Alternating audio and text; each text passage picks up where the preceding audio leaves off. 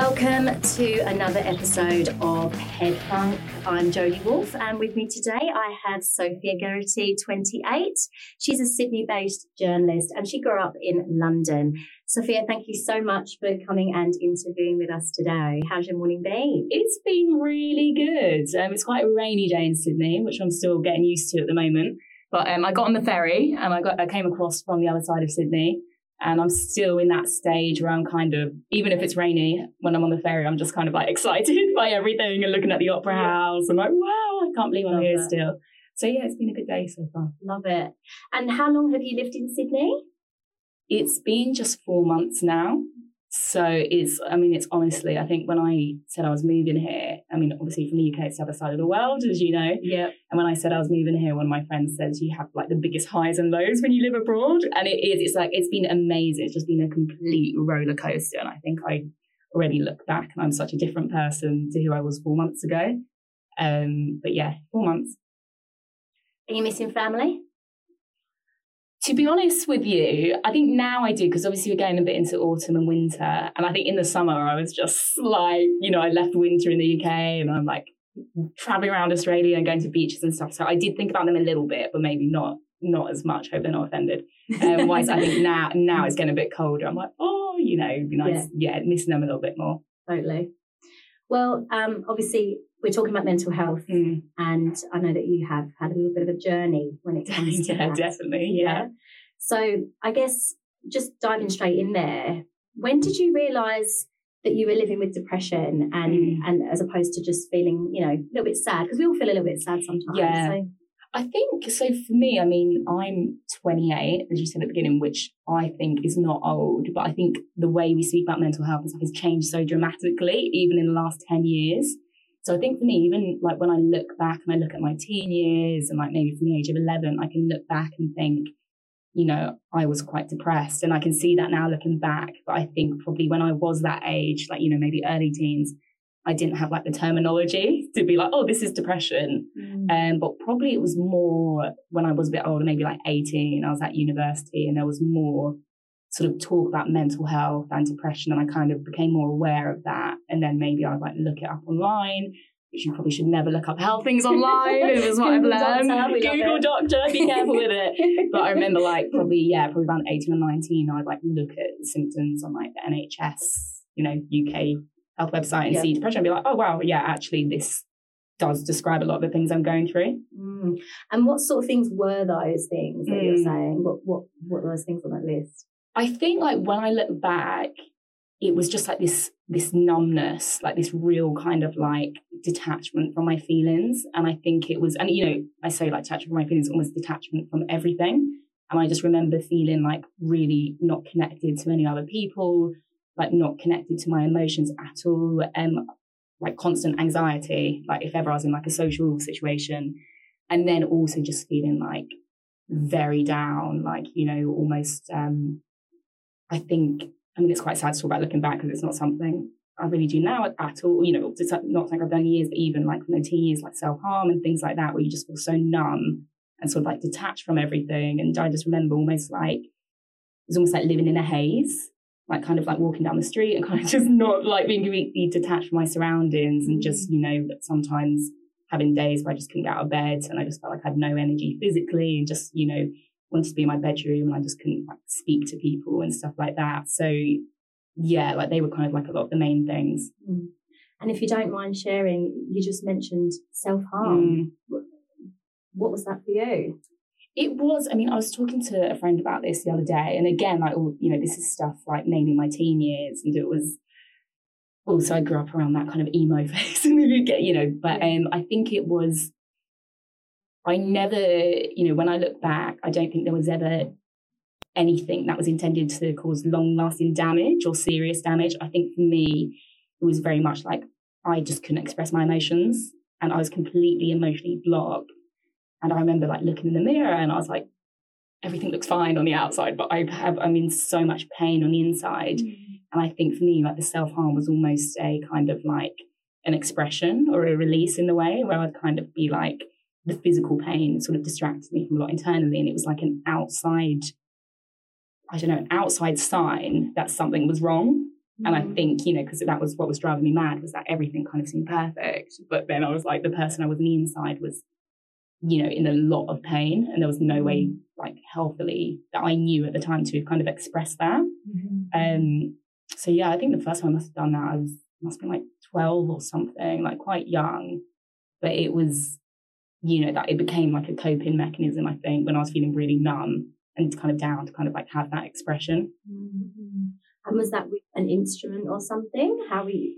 Yeah, it was usually. I think I had like, you know, you, you have like the little makeup um bag things, and I think I had like a mirror break, but like you know by accident. So it was something like that. It would just be like a if there was like a glass or mirror or something that had broken.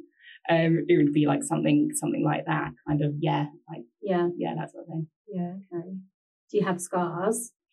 Not really. Like I said, I think I do have one on my hand actually, um, which was that was when I was at university. Um, but no, I think, or maybe like little minor scratch marks. But I do Mm. think generally, I don't think the intention was. I think almost kind of like you in a way. I think it was kind of like I don't think the intention was to cause like serious damage, um, which I'm really grateful for. I think because I do sometimes, you know, I walk down the street and I see people that do have scars, and it's just really heartbreaking to kind of have that. But I've got yeah, very minor like marks really, Yeah. but nothing that's like Yeah. very obvious, which I'm grateful for. Yeah. Did you ever see anyone about that? Did you speak to anyone, or did anyone notice? Um, I on? I think no. I think um, it's a funny thing. So I, I think when I was at university and I did go to some of the mental health services, I did tell them, um, and I did kind of in that capacity. I think I remember them asking, you know, like I think the main thing was like, what do you use, and are there infections, or is anything needs to be seen? I didn't. I remember once I had like a, a self harm mark like on my stomach area. And one of my best friends was like, this was when I was like 18 or 19. She's like, oh, you've lost loads of weight. She's like, oh, what does he have? Like, you know, she kind of went to be like, oh, look how similar. I kind of went to like, it sounds weird. Uh, you say she went to lift my top up, but she's like my best friend. So it wasn't, Yeah, it wasn't weird. I get it. But, um, and I was very much like, no, don't get off. Like, you know, I definitely, I think at the time I was like, how can no one tell? Like, how I'm feeling. And I was kind of angry at people for not noticing. But at the same time, I, was, I would have been horrified if anyone had known. Mm-hmm. Um, so yeah, I think I kind of like kept it very hidden. And if you don't mind sharing with listeners, what led up to that happening in your life? Yeah, I think it was very like I think as a young kid, like I was very expressive. Like, you know, and not all bad. Like I remember, you know, I think I look back, I'm like, so sweet. Like I was like, if I if I had like my best friends come around for sleepover, I would get so excited. I'd be like, wait, literally physically waving my arms. Like I just had so much excitement that I was like, oh, you know, I'm running around. Like, in fact, I do it. It's quite, I do it now when I'm really excited. I run when I walk. I'll be like walking down the street and a song would come on that I love and I'm like running and people are like, why are you looking at me like this weird girl? Why is she running? But I was like that as a kid. I'd get so excited. I'd be like, you know, waving my arms and like so happy and so expressive. I love like acting. I love like performing. Like I love stuff like that. And then the flip side of that was that when I was upset or angry, I was very expressive about that too. Yeah, So I'd right. be like, you know, very fiery, like very Yeah. fiery kid, and be very like, you know, angry. And I think, you know, like as, again, I think parents are probably just doing the best they can at the time. But I think in the environment I learned that, you know, it was very bad to express anger. And I, I kind of being also quite sensitive, kind of internalized that as oh, I'm really bad just because I'm fiery and kind of expressive. Mhm. Um, and I think it was also an element of maybe not feeling like safe to express anger as well, where if I was, you know, I'd like question everything and like ask adult questions and just say Yeah. whatever I wanted. Mhm. And I think maybe like the reactions that was like, that wasn't like quite safe to like question adults or, you know, that wasn't right or sort of thing. Um, so I think I really internalized that as, you know, I don't think obviously I was a kid, so I didn't have the understanding. So I, you know, my choice at that time was either like be really expressive and just express myself freely, and then I get into trouble, and then I'm bad, and I'm like the naughty kid, or I keep them emotions in, and then everyone else is happy. But obviously, like if you don't express stuff, it doesn't go. You know, it just it just gets stuck inside you. Mm. And I think that was it. I think I kind of went from like early, maybe up until the age of seven or something, six or seven, being like very expressive, very loud, like very like that, to suddenly being very anxious. And I think going to school as well, like I've always felt quite anxious. And I just like suddenly it was like I just couldn't express myself and was constantly anxious. And I think that's when it kind of, you know, the problem started. But there wasn't a, was there a specific, I mean, was there a catalyst there that, that set that anxiety off? Or was it like a, a gradual thing that just sort of evolved throughout your childhood? I, I think it kind of came, I think it like gradually evolved, but I think it was kind of like if I, I don't know, like if I was like very angry and expressive, and then it's like, you know, I'd clash, like me and my dad would clash a lot and stuff like that, and you know, mm-hmm. would clash with people. So it was, yeah. and then I'd kind of get often so I felt like I was kind of blamed for that, I think, where I was kind of like, oh, you know, like I was the one who caused problems in the family of like always, always stuff. So I think it kind of like gradually I was like, you know, like kind of withdrew, I think, a little mm. bit. So you felt suppressed? Yeah, I think I felt suppressed where it was kind of, you know, like that internal struggle. I was like, well, I have to express this, but then it's like, no, that's bad. Like, you know, like I think it was that kind of maybe wound about being labeled as bad and naughty and stuff like that. Where you're like, mm. okay, like I, I want I don't want to be bad or naughty. Like I, I, want, I, want, I want to be loved by everyone. So I think it was kind of like that, feeling like I was kind of like the problem one. Um, mm. but yeah, probably kind of like gradual, I would have said.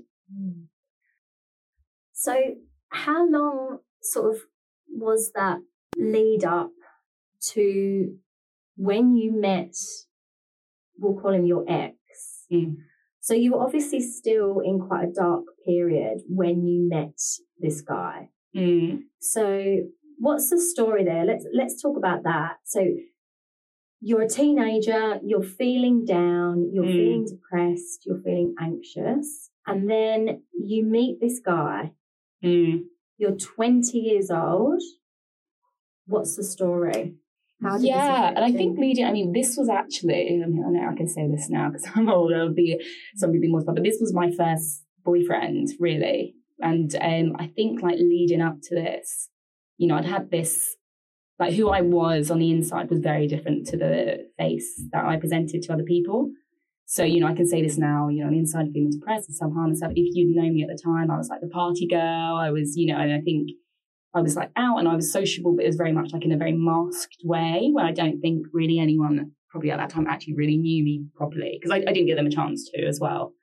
Um, so I think there was like that very much like that masked existence, and especially if you're, you know, when I got to the age of like 16 and was like very much depressed, and then alcohol is a big thing in the UK and a big thing in Australia, kind of, you know, that gets involved, and then it's like adding fuel to the fire, basically, where it's mm. drinking becomes a way to kind of put on this mask and like further suppress what you're feeling. Mm. So, and I think I had had this, you know, already there's that kind of like disjoint about, you know, this hidden self so like even like my friends, I'm like, I'm putting on a mask the whole time. So like intimacy in the emotional sense, I'm massively afraid. I don't want people to get close to me because then they're going to know that, you know, the party girl image is ruined and they're going to see like all this stuff going on inside. So I'm keeping people at arm's length. And then boy wise, you know, like I said, when I was a kid, I kind of internalized this belief that I was bad because I'm like, was expressive. I internalized that I'm, I'm a really bad person. So I'd go on dates. You know, I went to a very nice uni in, in England, very nice. Like everyone was lovely people. And I'd go on dates with these guys and they'd take me to like the cupcake shop and like, you know, these really sweet, lovely men, young men. I love a cupcake. I know, I love it. No, I know, exactly. Like they're all these like really sweet and like really lovely guys. And like, you know, and I was like, no, but I'm bad. Like I'm I'm a bad person. So if this lovely, sweet guy is gonna get close to me, he's going to realize I'm a bad person and he's going to run. And so I had that belief that I'm really bad, so I can't go. I can't date a really nice, sweet, you know, kind, good human being because I'm a bad person. And um, and then I think my third year of university. So I was always like keeping people at arm's length. Mm. And you know, I was probably the one like I'd ghost people and stuff like that at that time because I was just mm. like, you know, we'd get close to intimacy, and I would, you know, I would just be like, no, they got to get, yeah, I would fly, you know, I'd mm. like sleep with people and not want anything to do with them afterwards because it's just mm. that huge fear of intimacy. Um, and then I met my ex in my third year of uni from it was like a date, I think it was Tinder maybe. And we went on a date and he was like, you know, we went on our first date and it was like straight away there were like, you know, red flags. Like he said something horrendous, like uh, not not euthanasia. It's like something where certain people shouldn't be allowed to have children or just something horrendous. Like he was, and I was, but I was like, oh my god, like it was almost like at where I was at the time, it was almost like, yeah, like, I'm a bad person. Like, you know, this person's, you know, I must be on their level sort of thing. And it was wow. yeah. almost in a weird way, I felt more safe kind of with a bad person rather than someone like good who would reject me when they found out I was a terrible person. so yeah, it was like I kind of met him then. And how long were you together in total? Yeah, so it was it wasn't I mean it was about a year and a half. And I think the final few months were like very fragmented. Like we must have split up and got back together like 20 odd times, I would say. Mm-hmm. Mm-hmm. So it was probably just over a year and a half, maybe. And and you say there was all these red flags. Mm. So I mean, obviously you met and you liked him. Mm.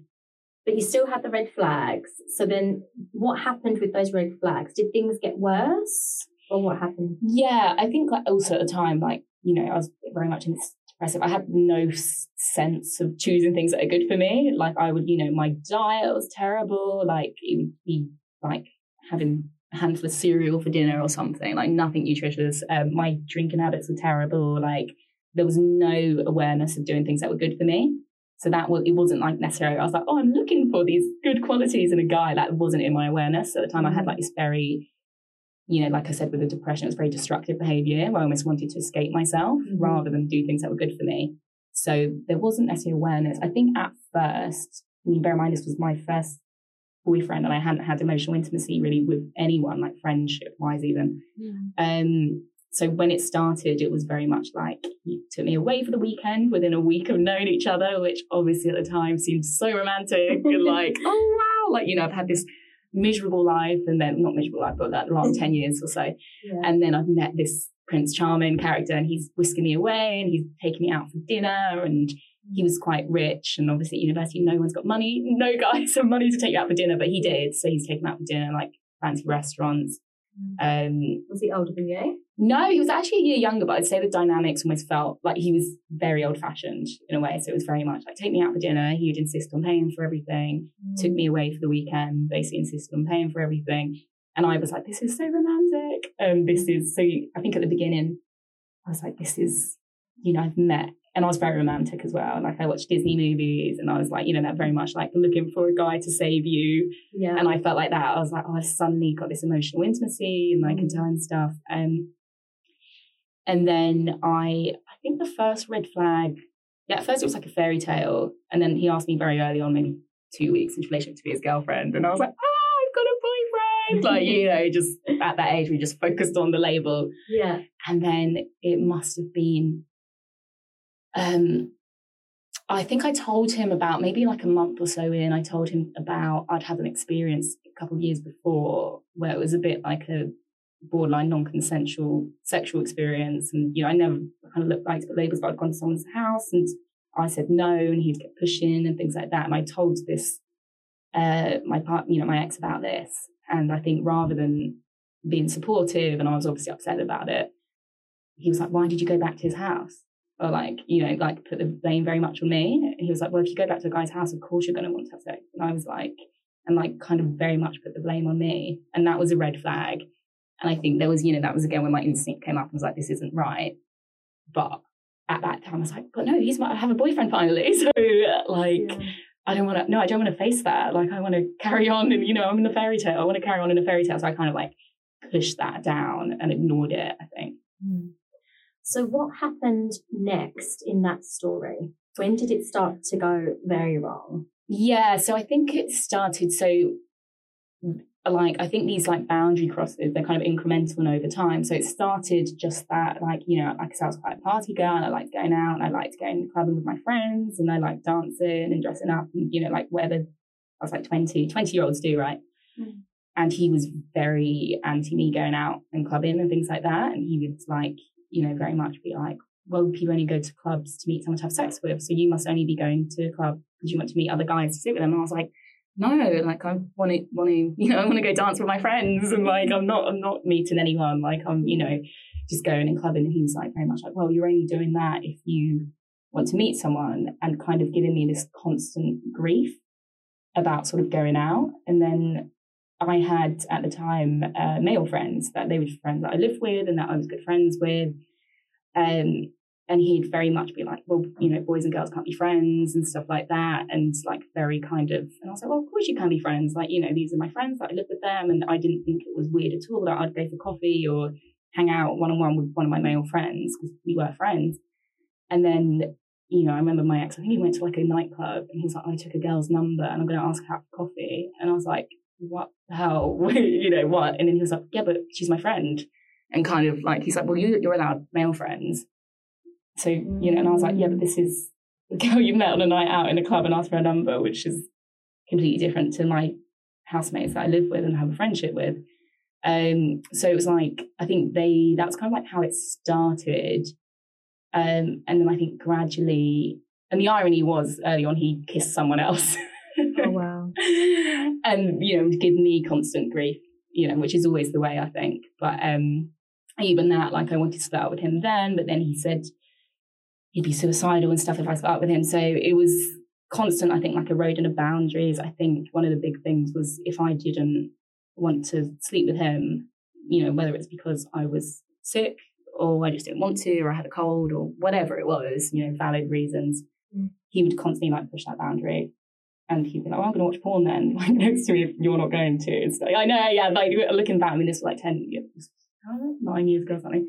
But yeah, stuff like that, that was like mm. consistent you know, it was so much grief to say no to him that I think like subconsciously I was like, oh, maybe I'm gonna stop going out, or maybe, you know, I'm not gonna, you know, I'll have sex when I don't feel like it or something, just to stop this constant kind of like push in. Um, and I think it was quite bad, but I think at university I had like a good group of friends and I lived with a big group of people. So I think that kind of kept it at bay and they didn't like him at all. like they saw straight away, they're like, that's not a good person. Um, but I think it really got like a lot worse when I left university and was living in London, and he was still at university. And his dad at the time, his, his dad was had a very weird relationship um, his dad told him that I was cheating on him in, in London, which I definitely wasn't. Um, and that's when he got really nasty, and it got you know because obviously he couldn't he couldn't see me. He he couldn't he didn't have that oversight because I was living away from him. So um, that's when he got very kind of like controlling and quite sinister. I think. Okay. And what do you mean by sinister? Was was there ever violence? I think with it, um, there was like a threat of violence. So there was one time early on where he was drunk and I didn't want to have sex because I had a really bad flu and I was like, I feel sick. I was just like in bed in my PJs, like, no.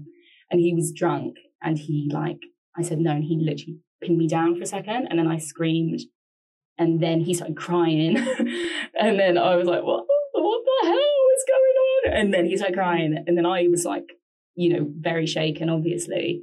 Mm. And then suddenly he like switched and was like, Did you think I was going to attack you? Like, what the hell? What's wrong with you? And it was, and I think, you know, there were times where he physically, like, not, you know, I'd be trying to get something, say, like, grab like biscuits or something, whatever it was. And he would like grab my arm and be like, no, and stuff. But I don't think, I think it was more a threat of violence. Because I think after that situation, I was like, this person will use violence. And I think I had that in the back of my head. So I was like, don't, because he was six he was very very tall, like a big person. So I knew like there'd be no no contest in an, any kind of physical fight. So I think I had that in the back of my head, but I think it was more. I would say it's definitely more like psychological and sexual. I think were like the main things, like emotional. Like um, he would, you know, like call me ugly all the time, or call me too emotional, or call me stupid, or like say he didn't like clothes I was wearing. Um, I think like one of the worst like emotional situations, I had a, a blouse on, and it wasn't it wasn't a showy blouse. Not that even matters anyway, but it would just fall forward a bit. And I made a joke. I was in my first job at the time in London.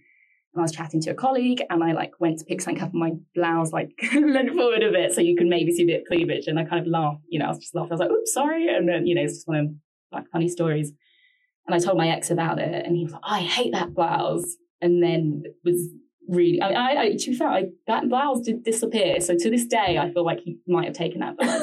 so it did. I never saw it. I was like, what happened to that blouse? But um, yeah, there was one time we were on an aeroplane and I'd had like a couple of glasses of wine and I was with him and I was like, I undid a few buttons of my blouse and was being a bit flirty. And, you know, he was my partner at the time. So um, I undid a few buttons of my blouse and he was like, if you want to be a slut, be a slut, and ripped my blouse down all the way. So I was like half naked on a bloody aeroplane. Whoa. And then I started crying. And then he was like, Why are you crying? I was like, You just ripped my blouse down.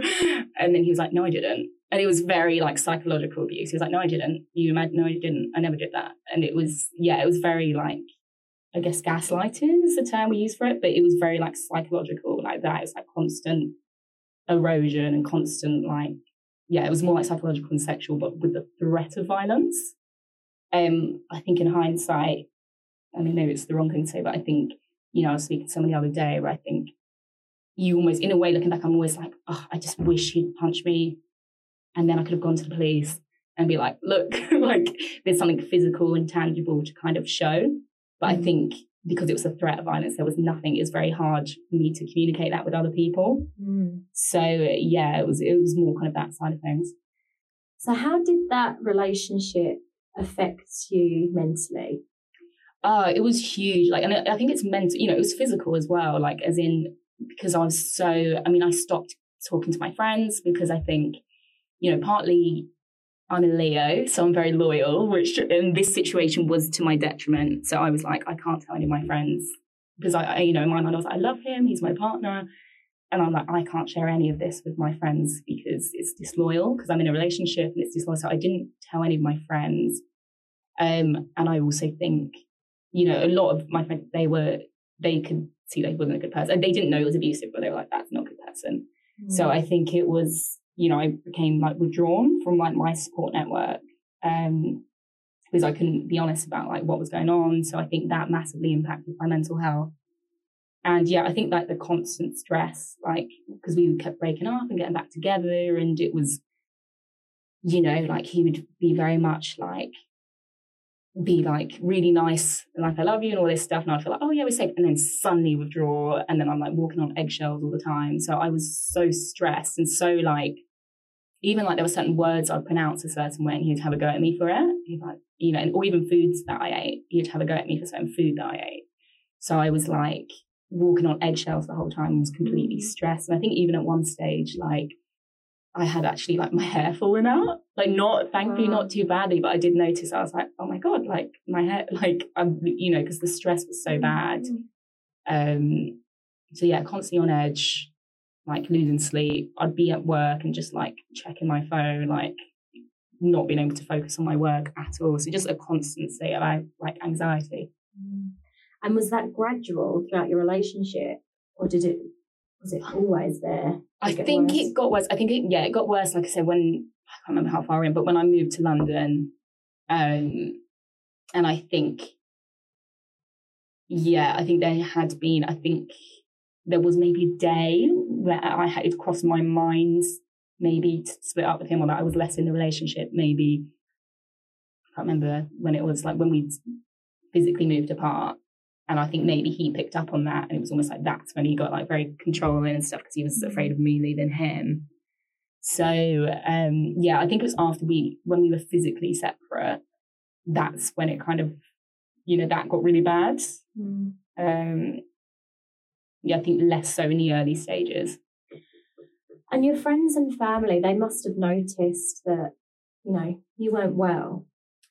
I think it's hard to know because, like I said, I didn't really communicate openly with people. And I think it's only like me and my cousin are very close. And it was things like I said, because I used to be like very much like party girl and going out and things like that. And then suddenly, like I remember like my first job, I was like, like it was like dressing like Kate Middleton. Which isn't my vibe at all. Like, God bless Kate Middleton, or Kate, actually, I don't know what we're meant to call her now. Okay.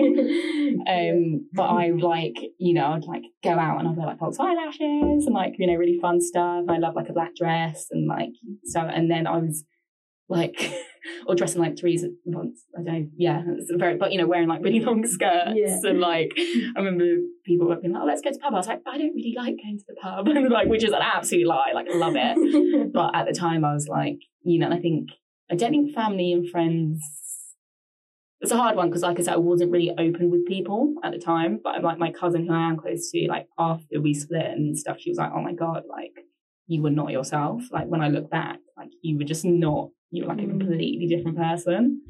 What was the worst thing for you that happened in that relationship?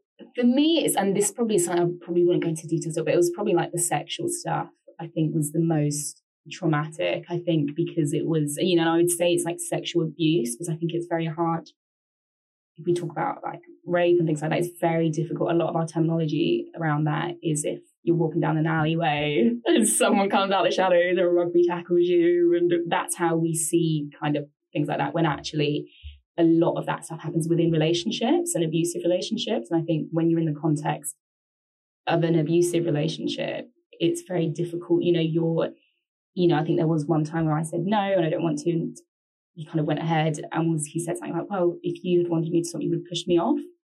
And I was like, and you know, at the time I was like, oh, maybe I would have. And then I was like, actually, you know, he was six three and also my boyfriend.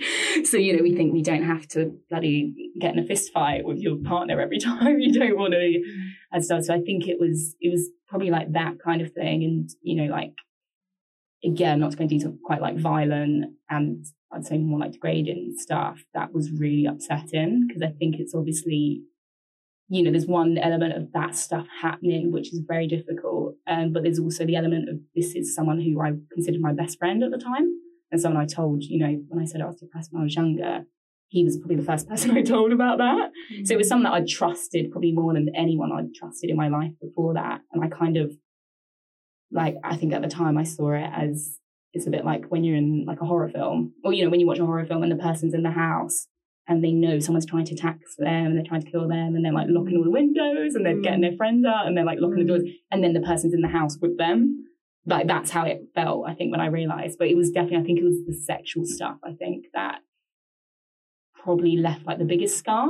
Right. Um, because this was someone I'd been close with. It wasn't a random Mm. stranger. Like I think um I had I don't know, like years later I was at a party and I fell asleep on the sofa and then my best friend was there and then randomly a guy at the party while I started sleeping came and tried and like groped me. And I woke up and I like tried to punch him in the face and he ran away. And then my friend, I told my friend, she was like, Oh my god, I'm so sorry, you know, like that's awful. And we had a hug and that situation never left a scar. As as much as that's horrible, but I was like, I didn't know that guy. My first instinct was to punch him. But this situation with my ex was it was like someone I had a deep emotional relationship with. Mm. So that for me was kind of like really what left the scar. So you did love him. Yeah, I think, you know, I think looking back now, I'm like, I, I mean, I, you you know, I think sometimes when you love people, you love them forever. I definitely don't, don't love him. Um, but I, at the time, I definitely did feel like I love him. I think it was very like that love, which when we were younger, was very anxious. love is not, you know, I think now I see love as like, you know, people I love it's very calm and they make me feel safe. Whilst this was like this like love that made me feel very anxious. A roller coaster. A roller coaster love. But Yeah. yeah, at the time I would have said definitely that I loved him. Mm. And when did you decide to end it? Mm. How how you've been together for a year and a half, right? Before you We'd been it? together a year and a half. Yeah. And I think the last few months have been very like fragmented. Um, I think I mean to be honest with you, it was like we were very, you know, there we kept breaking up and getting back together. And I think like my whole gut and body and everything was like, I don't want to be near this person. And it was to the extent we'd split up for like a week or two weeks. And I'd start to like get better and be happier. Mm. and then we'd get back together and it'd be like, oh, and I think my friends noticed that, which I think was obviously hard for them because it's like, oh, great, she's out, and then boom, she's back in again, and it was, um, so yeah, there was lots of like on and off, and like I think, I think, I mean, after this, yeah, like it's very, you know, talking about trauma after this very like violent, horrible sexual experience, I think he was. It's quite complicated. I think he had a lot of trauma as well, and he was quite upset by it. I think he knew he'd get drunk and he'd be crying and being like, I'm so sorry with how I treat you. And then next maybe a different person. It was a very weird situation. Mm. Um, and I think probably, I think at that stage, to be honest with you, it was almost like I wouldn't have left. I think I was so like eroded. And I think finally, like the last time we split up, he had ended things. And then it was probably like about a bit after that, I suddenly, you know, it was after he ended things and I was away with him, away from him for a bit. That's suddenly I saw it. And that's when I like locked him on everything and like cut all contact and was like, I don't want this person anywhere near me. Mm. But I think, you know, I think at the time I'm like, oh, I wish I'd ended it. But I think like the final time, but I would think, I feel like I would have always been looking over my shoulder because I think if I had ended it, I would have been like, he would have hated that. Um, so I think thankfully it's like, oh my God, okay, at least he ended it. So I wasn't worried about like getting revenge attacked or anything. Mm. Um, but yeah, then I realized and I like just cut all contact. so how were you mentally at that stage? Obviously quite vulnerable after that. Yeah, so I think it was, it's a bit like, you know, when like a little kid hurts themselves or they fall over and they don't notice it at first and then suddenly someone else notices it and they're like, ah, like, you know, and I think it was a bit like that. Like it was, things ended and that was almost like when the real horror started because I think I'd been so numb. Like I was almost like, I don't know if you ever see people in abusive relationships and stuff where they're a bit like spacey. I was like very much like spacey and detached. And then it was almost like after we split up properly, that's when the pain kind of hit. And I think I remember like, I read like an article on domestic abuse or something. And I was like, oh crap, like this has been an abusive relationship. This is a dangerous person. Like they know where I live. They know where my family lives. Like this is a really dangerous person to be about. Um, he had actually, I found this out maybe a year or so in, he'd been arrested for gang rape before he met me. Um, and had like, he'd had his people and his family arrested for stuff like that. And there was, you know, I was like, this is, and he'd actually said to me that had he been found guilty, he would have his family or whatever would have paid to have the girl who abused him killed. And so I had that in the back of my head. I was like, this is a dangerous person. Like, So did he admit to you that he'd been involved with that gang right? he admitted, so he, when he told me about it, he admitted openly that he had had sex with this girl with another person after or before another guy had. Um, so he did admit to that. And at the time was like, said that she, it was consensual basically. And then she had later regretted it and made up that because she was a feminist and hated men and that's what feminists do. Yeah. Yeah. So that was what he said at the time. And then I think You No. believed him. You believed him at that stage. Um, you know, it was a funny thing. I, yeah, I was very much like I would say almost. Yeah, I was almost in that brainwashed state where I'd lost all of myself and was just Mm. believe in you know his truth over my truth. I it was one of the things like I think at the time had one of my male friends told me that I would have been like absolutely this girl's made it up having known them and they would never do that. With him there was like this really sickly feeling, especially I'd been in a relationship with him and knew what he was like with consent. Mm. There was this sickly like I'm almost not surprised. Like there was, and I think I did quiz him when he was drunk about it more, and there was like, mm, yeah, like I don't necessarily believe this story. Oh, Um, that must have been hard for you. Yeah, it was very difficult, and I, I mean, I think that's what I mean. Afterwards, I was like, crap, this is a really dangerous person. Um, so I think it was afterwards, and there was this, you know, this feeling of like complete unsafety.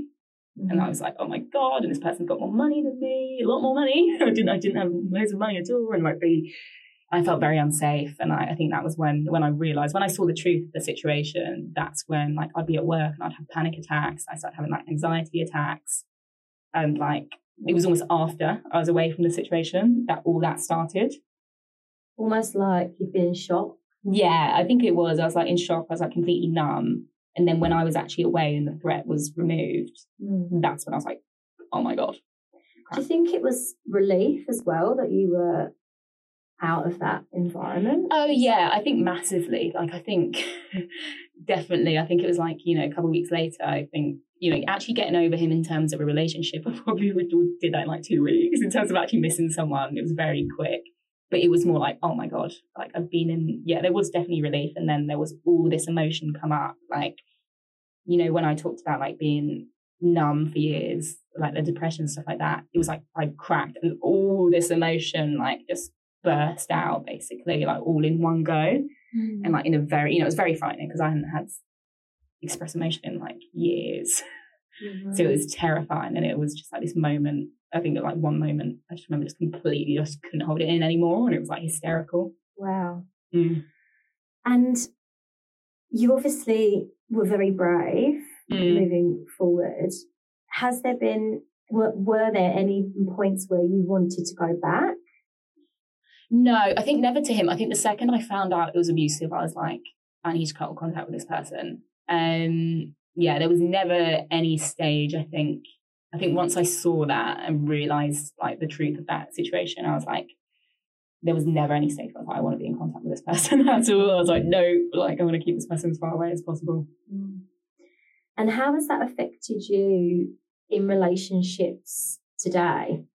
Yeah, I think there's been a lot of so I think after that, you know, that for me like triggered a whole healing thing, really. Like that was definitely, you know, like that reaching rock bottom, like mentally and like, you know, even at one stage at time after that I was like suicidal and stuff. Like it was absolute rock bottom. I ended up like I don't know. It's like I stopped trying to keep it all together.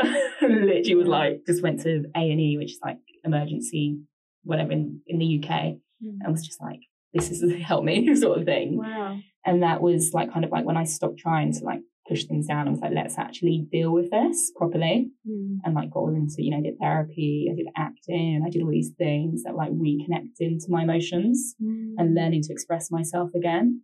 Um, so definitely like that was a whole journey. And I think relationship wise, that wasn't a really consideration like early on. I think there was, I did, there was someone early on almost afterwards. He was a lovely person and was interested in me. And I did like him, but I was like, I'm not in a state. I was like, I just knew, I was like, I'm not in a, if I get in a relationship now, it's going to be an absolute horror show.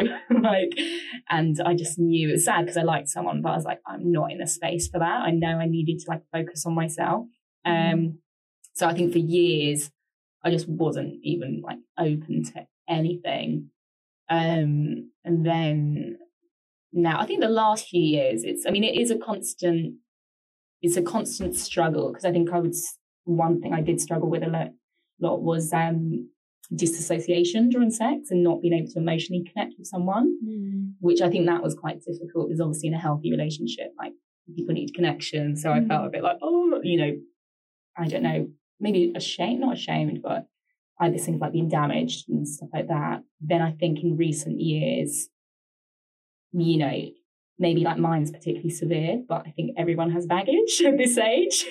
Everyone's got their stuff. So I think it's like communicating that and I think, you know, most, you know, decent partners, obviously, and, you know, obviously if they're not uh, nice about that, then that's a huge red flag and they're out. But uh, yeah, mm. generally, I think it's just having that communication. Mm. So are you with a therapist now or what kind of things do you do to keep yourself well? I think now, like, I'm not, I think I last saw a therapist before, maybe like last year a bit. Um, I think for me, it's definitely moved on. Like I've done, like I say, a lot of stuff over the years. And I'd say I'm generally like, I think I saw this thing by Tom Holland the other day where he was like, I cry like three or four times a week. He was like, I never used to cry. And I'm like, I think that's me. Like I went from being someone who's like very numb to like, I do definitely feel like my emotions, like I will cry. I will cry, so, and I'll cry because I'm happy. Like I'll cry because there's like a sunset or something like that, yeah. or I feel my watch. So I think I'm generally quite like very in touch with my emotions. Mm-hmm. Um, I don't really, of course, I get sad. Like I do get sad, but I will have a cry and just like ugly cry, let it out, like ring my friend. Like, oh. oh, you know, I don't, I definitely don't have that like the numb, depressed feeling I used to have. Like it's, mm. you know, I feel my emotions a lot, but I don't like get into that. But I think generally for me right now, I've moved much more into like physical healing stuff. So I do mm-hmm. like I think it's really important to have that authentic connection with people. So I do like breath work sometimes. I find really good like movement therapy. So I go to like this thing every now and again, which is really good, where like have a dance. Um, I do burlesque actually at the moment. Do you? Yeah, it's such a shame because the school that do it closing down, and I love them. Oh. But um, it's been really healing sexually, I think, because mm. I think in the past I was like to heal myself sexually, I was like I have to be really out there and go, you know, where like I don't know, like be really sexual. Um, whilst I think with burlesque, it's been more like connecting to sexuality without actually having sex, like being mm. sensual. And the burlesque school I go to is really good, where it's like we wear lingerie and it's women of all different shapes and sizes, and you basically just choose a song and you dance to it. And it's, it's all about expressing yourself. It's not like having certain rules. It's not like, you know, when you go, it's like step one, step two, and you're just yeah. learning steps. It's like just choose your favorite song, just express yourself. I think sexually for me, that's been massively healing because it's just like it's kind of like bringing my sexuality like out into the open and feeling like safe to connect to it because Mm. I think you know like I say this was my first boyfriend and I had like slept with people before like not but not many at all and because I was scared of intimacy it was like very like separate from my life but this was my first sexual relationship like so there was for me it's like that feeling of being sexual was like unsafe like oh if i'm sexual and connected to someone then i'm unsafe So then i connect that and why. so i think doing things like burlesque has enabled me to um feel safe in it. And I, I think even to an extent even you know when you're younger and even before my ex like you dress up and you go to a nightclub and you feel sexy and then you have a guy come up and like slap your ass and you feel really unsafe. And it's like so i connected that with like showing off sexually as someone's going to attack me. Whilst the burlesque class is like the safest place Yeah, right. ever. It's so nice. It's so nice. I love it. It's like people be dancing and they're all sexy and it's just all women in the room and we're like oh like we're clapping for each other and we're like you're so gorgeous like you know, it's like very like the safest environment in the whole world yeah Awesome. So, would you feel ready for a relationship now? Um, I think it's a tough. I was thinking. I was funny. I was thinking about this today because one of my friends was talking about something. Um, it's it's a difficult one. I think. I think sort of. I think it's. I mean, I dated someone briefly over summer, like Australian summer. I think it's definitely feeling. I was a lot more confident with communicating stuff. Um, I think potentially if I met the right person, but I think there's still there's still maybe a little bit. Where I think relationships is like you give up who you are, maybe subconsciously, and there's still like I'm like, oh, I want to express myself and stuff like that. But I think ultimately, yeah, I think like the right person, which you know, you notice, I think the right person is like, and I've noticed with men who I would say really like me, where I've said, oh, I love I love doing acting classes, and they're like, oh my god, that's amazing, like you know, like I love that for you, and they're like very much like supportive. They're like, you should do this, and you know, like I remember one guy years ago, he was like he was so he was like he was like you're so good in front of people. You should be presenting and like Aw. you know he was like I said something like your brains and stuff. You should be ru- brains and beauty. You should be ruling the world. And like very much like you should Picking you up. yeah you should Mm. pursue your dreams like follow your passions. And I think guys who really like me have been very much like that and they love all my little quirks and like weird things whereas I think guys who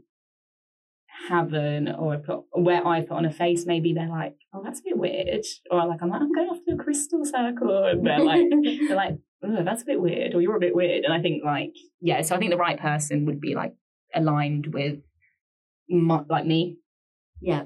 And who have their own quirks as well Yeah. I'm sure Yeah. love a quirk Love a quirk. love a quirk in a guy We're all quirky, babe. yeah We're no quirky. no I love it when Nothing a guy wrong with a quirk. yeah, when a guy has a random passionate hobby, I'm like, that's so attractive. But it's Yeah. like, oh, I just love something random. I'm like, I don't care what it is. like, I'm just like, if they love it, like, yeah, it's great. yeah. Yeah. So, what would some advice be to your younger self? That girl that that met that that guy. I, it's a difficult one because I think there'd be so much, but it's also hard because I think that definitely, you know, that relationship kind of did break me, but it also it, it broke who I was, and in a way, it's like because I was so scared of expression emotions, it's like I almost had to reach this point where it's like it was almost express or die sort of thing. It's like either you're going to crumble or you're just got to let go of who you are hmm. which at the time, like, you know, it's like I started again basically where I was like, Mm. I went back to that stage when I'd been like five or six and just went back to learning how to express myself. And so I did like start, which, you know, in hindsight was like the best thing really, because I just gave up like all my mask and everything. Um, I think it'd probably be to like trust, like definitely just, you know, have this trust. Um, you know, I, I can't describe it. It's almost like because I'm like spiritual, I'd say now, and it's like that, just that trust in like the universe and things like that, and things that are going to be okay. Um, and yeah, definitely just have that like self belief that like I'm made perfectly how I'm meant to be. So everything about me is like perfect in terms of like who I'm meant to be. So I don't need to like change to fit in. Um, and probably like, yeah, probably like to ask for help as well because I think it's like I would never cry in front of people, and I think actually it's like, yeah, that's how people bond when they see you vulnerable. That's actually how you connect with people. And I think I spent all these years like oh, I'm going to put on a mask and be strong and stuff like that because I don't want people to, you know, I don't want to be a burden and I don't want people to have to look after me. But actually, like that's how we form connections. Is it's like you know when my friends cry and they have a breakdown and I hold them them and I listen to them and then when I cry and have a breakdown and that's how we form like human connections. So I think mm. they're like some of the main things, but just yeah, really just that love for myself because I think you know it's at the time, maybe straight afterwards, I thought I was the issue for loving someone too much. Uh, I was like, oh, the issue is that I've loved this guy too much, and I've like would would have done anything for him, and you know, I was like, and I look back, I was like, no, that wasn't the issue. Like the fact I was so loyal and committed to that relationship, which is, it's funny how like your good traits can backfire on you sometimes. But I think like I'm very much like I can achieve this, I can do it, I can do it, which is great for like business or something. but when you're in an abusive relationship and you're like, I'm coming up with all these strategies to make this relationship work. You wanted it to work. Probably. Oh yeah, I was yeah, doing everything. Like I was like, I will put all my, you know, and I mm. would. That's the thing. Like he ended it. I would not have given up on someone, which is a great trait. But I think because I had that, you know, I was able to love someone so much, but I was I didn't have the love for myself. Mm. Whereas I think now it's like where my love for myself is strong I'm like, well, you know, if someone's not, I can love someone, but if they're not willing to put in the effort or give me something or they actually make me sad, I do love myself enough where I'm like, I can walk away from it, even mm. if it's going to hurt them, mm. which I think, yeah. And that self love that you're talking mm. about and that self worth, essentially, mm. how much do you feel for you that mm. was linked to your mental health, if at all? What in terms of like not having self love or or having it? Oh I think massively. I think because I think when you love yourself it's um you know like love I always think it's a verb. I know it's cheesy but it is a verb. So when you love yourself and you're like I'm worthwhile on this planet it's life changing because you go from being like I have to you you go from being like whatever you're like your own best advocate then. And so you go from being like oh people say I have to be like this or like this person who's in a higher power position to me is like I have to do what they, you know, all this stuff. When actually, it's like when you really love yourself, you're like, no, I'm just as valid as any other person, and it's really like life changing because you know you're. It's, it's a complete like change of life and things like that. Because like even moving to Australia, like in if I was unhappy in the UK, like old me, or if if I was in a situation where I was unhappy or anything, my old before I loved myself, I'd be like, oh, there must be something wrong with me, and like, you know, I'm gonna make it work, and I'm gonna like, you know, there's something wrong with me. But then when you move to like loving yourself, it's like, oh, I'm not happy in this environment. I'm gonna just move away from this, or like, like I don't like that person. Like, I'm not gonna hang out with them, or you know, it's like I had someone I was friends with who made me feel really unsafe and had a lot of toxic behavior.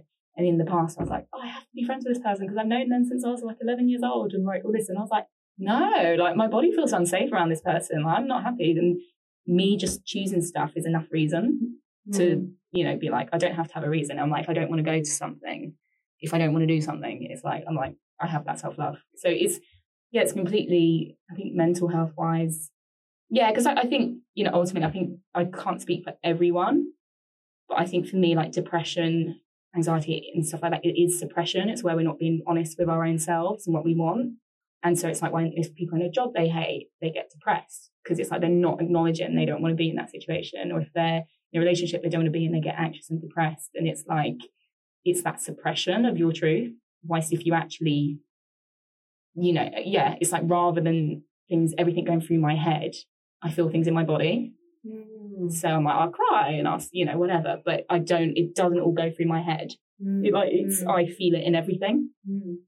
So you're definitely stronger now than you were then, would you say? Oh, 100%. I'd say the thing is with it, I would say I'm a strong person, but I think also like, I had to remind myself of this recently is I think being a strong person definitely doesn't mean you don't like break down or you don't cry or whatever. I think, you know, I had, like I say recently, I, I was like, oh, I'm a strong person. Like, I have to be super sassy and automatically, like, if someone crosses a boundary, I like suddenly, like, straight away, like, snap into it and, you know, you know, like in films. It's a bit like in films and stuff. You know, when you see like a woman in films like slapped on the bum by a stranger, and she turns around and she's like super sass and slaps around the face. It's like I think we'd all love to be like that. but reality, like some days you're just having a bad day and like things catch you off guard and you're a bit like, what? Like, you know, but I think it's also yes, being strong doesn't mean like, oh, I'm gonna you know, be super sassy. I'm to be like this. It can be like being strong can be like, you know, it's a process and it's a constant work. And it can be like, I'm going to go away and I'm going to look after myself for a weekend and then I'm going to tackle this situation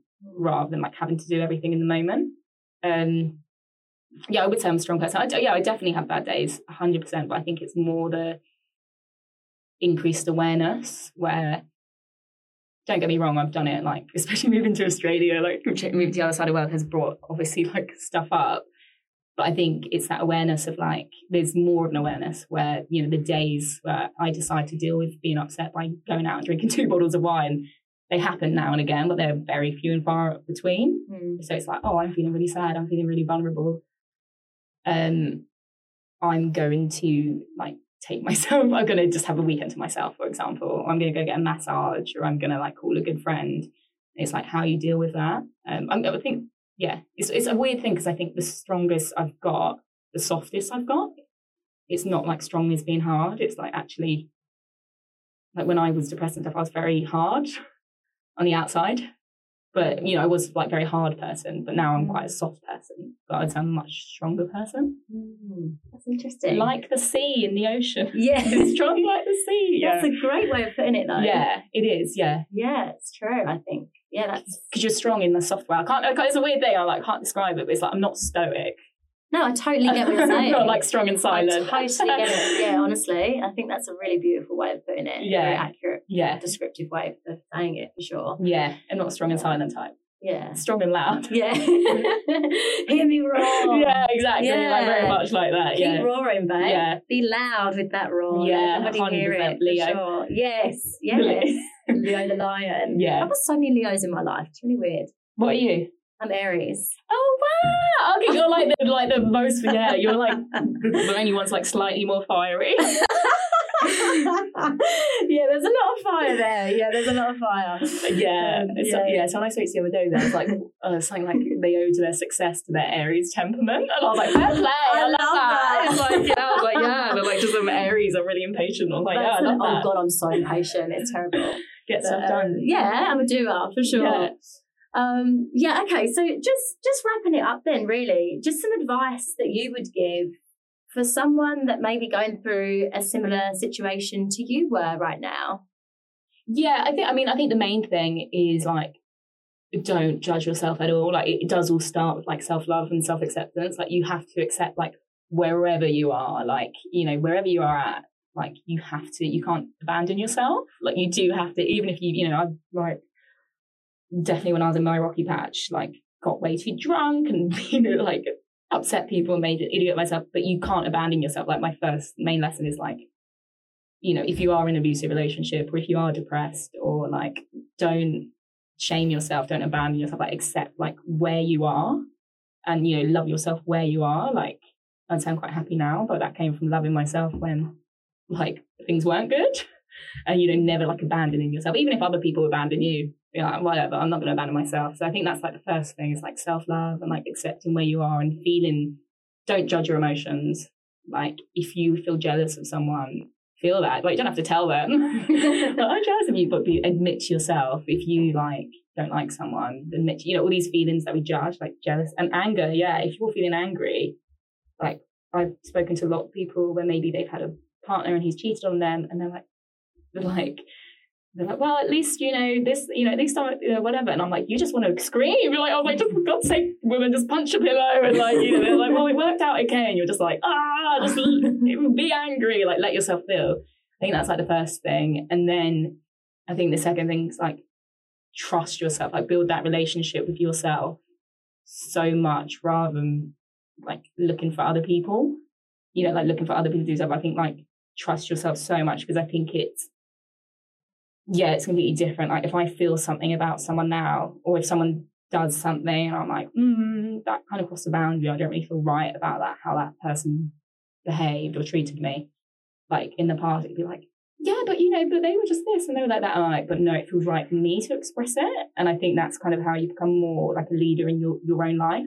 Mm. Where like I do plenty of stuff where it's like it's not socially acceptable.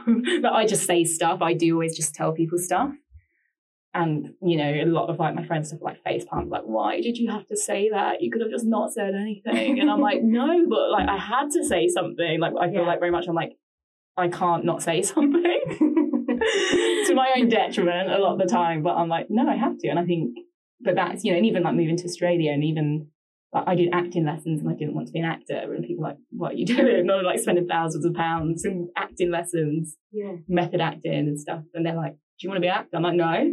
They're like, why are you doing this? And I was like, no, but I like my gut was telling me. Yeah. It's like, you need to do this. And I knew when to leave as well. And it's like, just trust in your gut because you don't, like, I've had it before, even really weird stuff where I'd been looking for an answer for a question and my gut's like, go for a walk. And I go for a walk. I go to a coffee shop and I get speaking to a stranger and then they put the answer to the question. No. Yeah, I've had that happen all the time. It was really weird, like really weird. I'm just like, oh, like, and I just follow my gut with stuff. I randomly will meet people that I meant to meet and like, Wow. just it will work out. Yeah, right. Yeah, I was chatting to a driver about this yesterday, and he was exactly the same. It was great. It was like this guy in his late forties, and we're just like, trust the universe. And I was like, I, I feel like Forrest Gump, where I just like trust, and then suddenly I just get randomly appear, and you know, I'm just like, what's going on? But whatever, just trust it. Trust, yeah, trust your gut. so is that your motto for life? Trust it. Yeah, it is just like trust the universe. I'm like literally like, yeah, I'm just like trust the universe. Like it'll work out. Yeah. Are you happy? Yeah, I would. Yeah, I would say I'm like quite soft this weekend, but I would say generally happy. Um, well, I'm connected. I see it less like happy, but I'm like connected to how I feel, and I feel safe. Even when things do go wrong, I'm like, there'll be a lesson in this somewhere. Yeah. so there's some reason why I'm meant to be experiencing this right now, and it's always, yeah, when you feel really low now, and I don't mean depressed low, just like sad or whatever. There's always a high afterwards. There's you always clear something, and then you're like, why? And it's like you know, yeah, and I always kind of remember that. I'm like, I'm healing something. Thank you so much for your time today. Oh, you're very welcome. I enjoyed it. I feel like I've done Such a great chat. yeah, my memoirs or something. Memoir. I don't know if that's the right word. Yeah, Yeah. chronicles of my life. No, it's been fab. I'm only, I'm only 28 and I was just like, right, life's over. I'm like, oh God, like hopefully I've still got another like 50 years or something. yeah, right. No, I'm sure you've got some time. Yeah, I hope so. yeah, Yeah. of course. What's 23 got going on for you? What are we in? March or April? Well, Yeah. I mean, a lot of it is just settling into Australia still. Yeah. Um, I want to start making TikToks. Actually, that's my next thing. Yeah, yeah, like kind of like slightly more like. I always have a thing with sharing. I love sharing with people, but I used to like share and then feel really unsafe. Like you know when you share and you're like ah, like run away, or like this, like kind of like little kid when they go towards the sea and they're scared of it and then they run away. And I think now I'm kind of more comfortable sharing, so I'm like That's great. Yeah, like more consistent sharing with the world. Really, Love that. Well, I look forward to seeing them. I'm not on TikTok. you're not. I think you should be on it. I see so that. not down with the kids. but, um, Yeah, I see you that. have to send me them when you do them, and, I can, and I'll have a look. It will be everywhere. Yeah, can't wait. Thank you, Sofia, um, and um, we will speak again. Thank you very much. Thanks, Jodie.